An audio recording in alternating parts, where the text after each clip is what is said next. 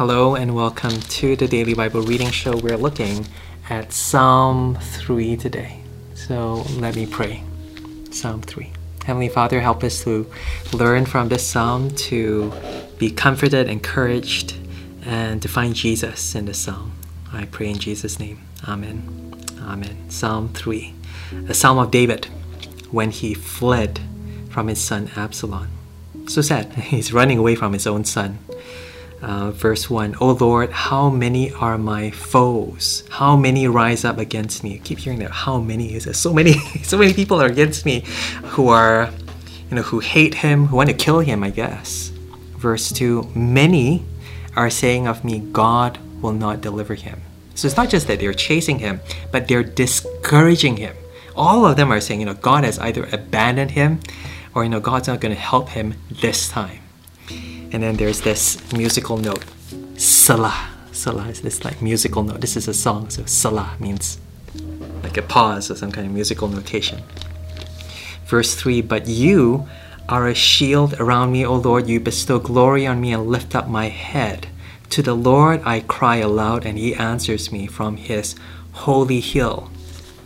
Salah.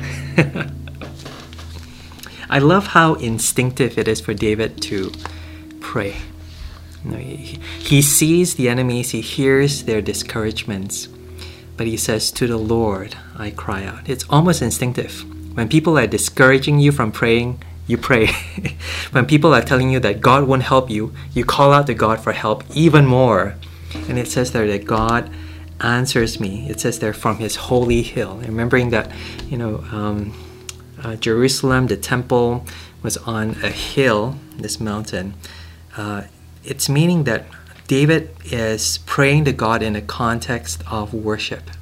So imagine you go to church and you're worshiping God, or even if you know you're praying to God and you're just clouded with all this depression and worry, it causes you to pray even more, worship Him even more, and God actually answers you you know, answers you in that context of worship and praise and reverence towards God. That that's counterintuitive because uh, number one, you wouldn't want to pray and you wouldn't think that God will want to answer. They are saying God won't answer him, won't help him, but it's precisely it, interesting. It's precisely in the situations when we are despairing, everyone's saying, "Not God's not going to answer." We don't feel like praying.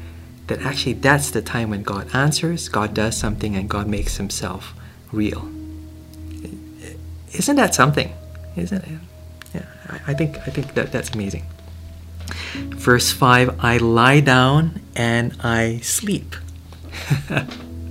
Interesting. Right in the middle of this psalm, he says, "I'm going to fangkao," and the ability to do that, to sleep in the midst of all your worries and all these unresolved tensions. I think it says a lot about trust in God. You know, I'm able to rest.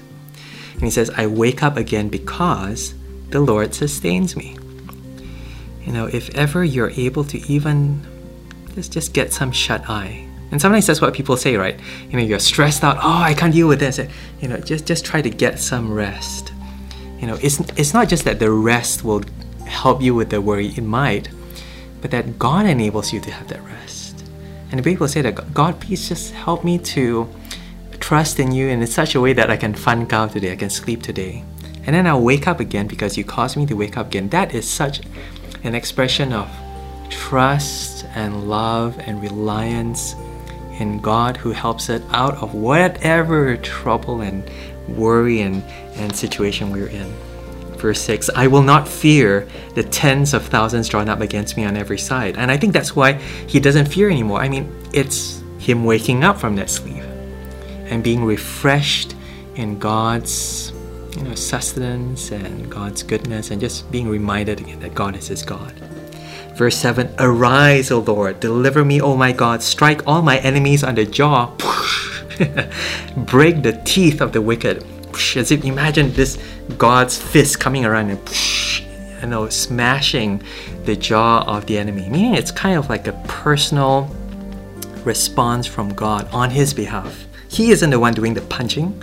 He isn't the one taking revenge, but he's calling God, help me please. And God responds in this very personal, a form of judgment, but in protecting his his anointed one. This is his king. He is the one who calls him and trusts in him in the midst of this peril and danger. From the Lord comes deliverance or salvation. May your blessing be on your people. Selah. And it's towards the end, you know, may your blessing be on your people. You know, that David is almost saying, hey, you, you can trust in God this way as well. You know, it's, it's meant to be an example, it's meant to be a call to praise that, you know, God, please bless them, not just me but that that they might look upon your salvation of me, your, your deliverance, you know, your destruction of my enemies. And again, David is speaking from the perspective of a king. Uh, that you know his people would continue to trust in the same God. Uh, what do we learn from this? Um,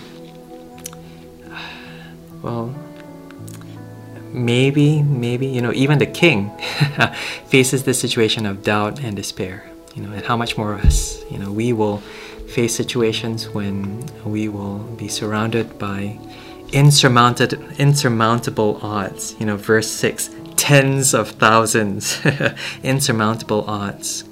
What do we do then? Well, it's not just that we then call out to God, but we look to this King. And for us, it's looking towards our King, looking towards Jesus when he was surrounded by his enemies. And that's the proper context of the gospel, I guess. During his time of despair, you know, it was God who delivered him. You know, God delivered, him from death on the cross, and God was faithful to him.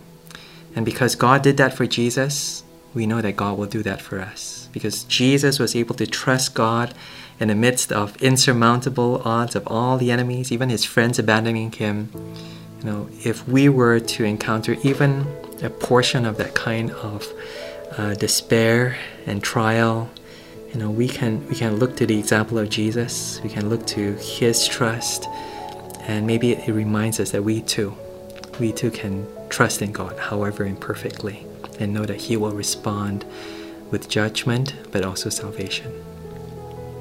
Um, I I know that um, I know I, I want to end here, but I, I know that some people, you know, it may not be like physical enemies.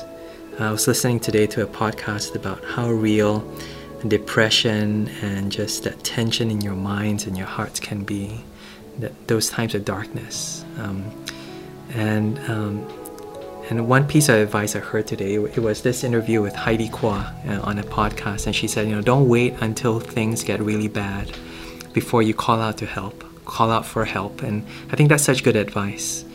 And you know, um, verse 4 again, to the Lord I cry, and the word there aloud.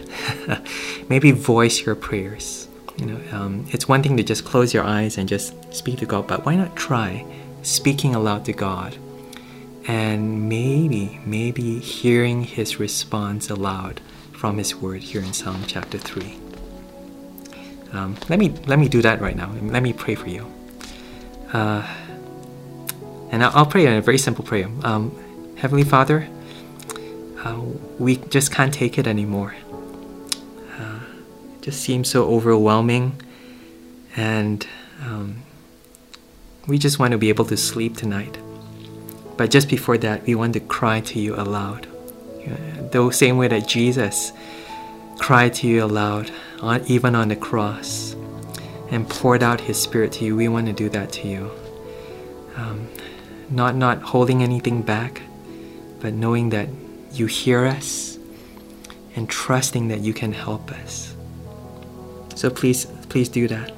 Please be our help. Please be our deliverance. And please be our hope in this situation that we cannot get ourselves out of. But you being our God and being our Father, you know, yeah, you've you've put us here. You know, you're in control, and you're able to deliver us out of this situation. So please do that. We pray this in Jesus' name. Amen. Amen.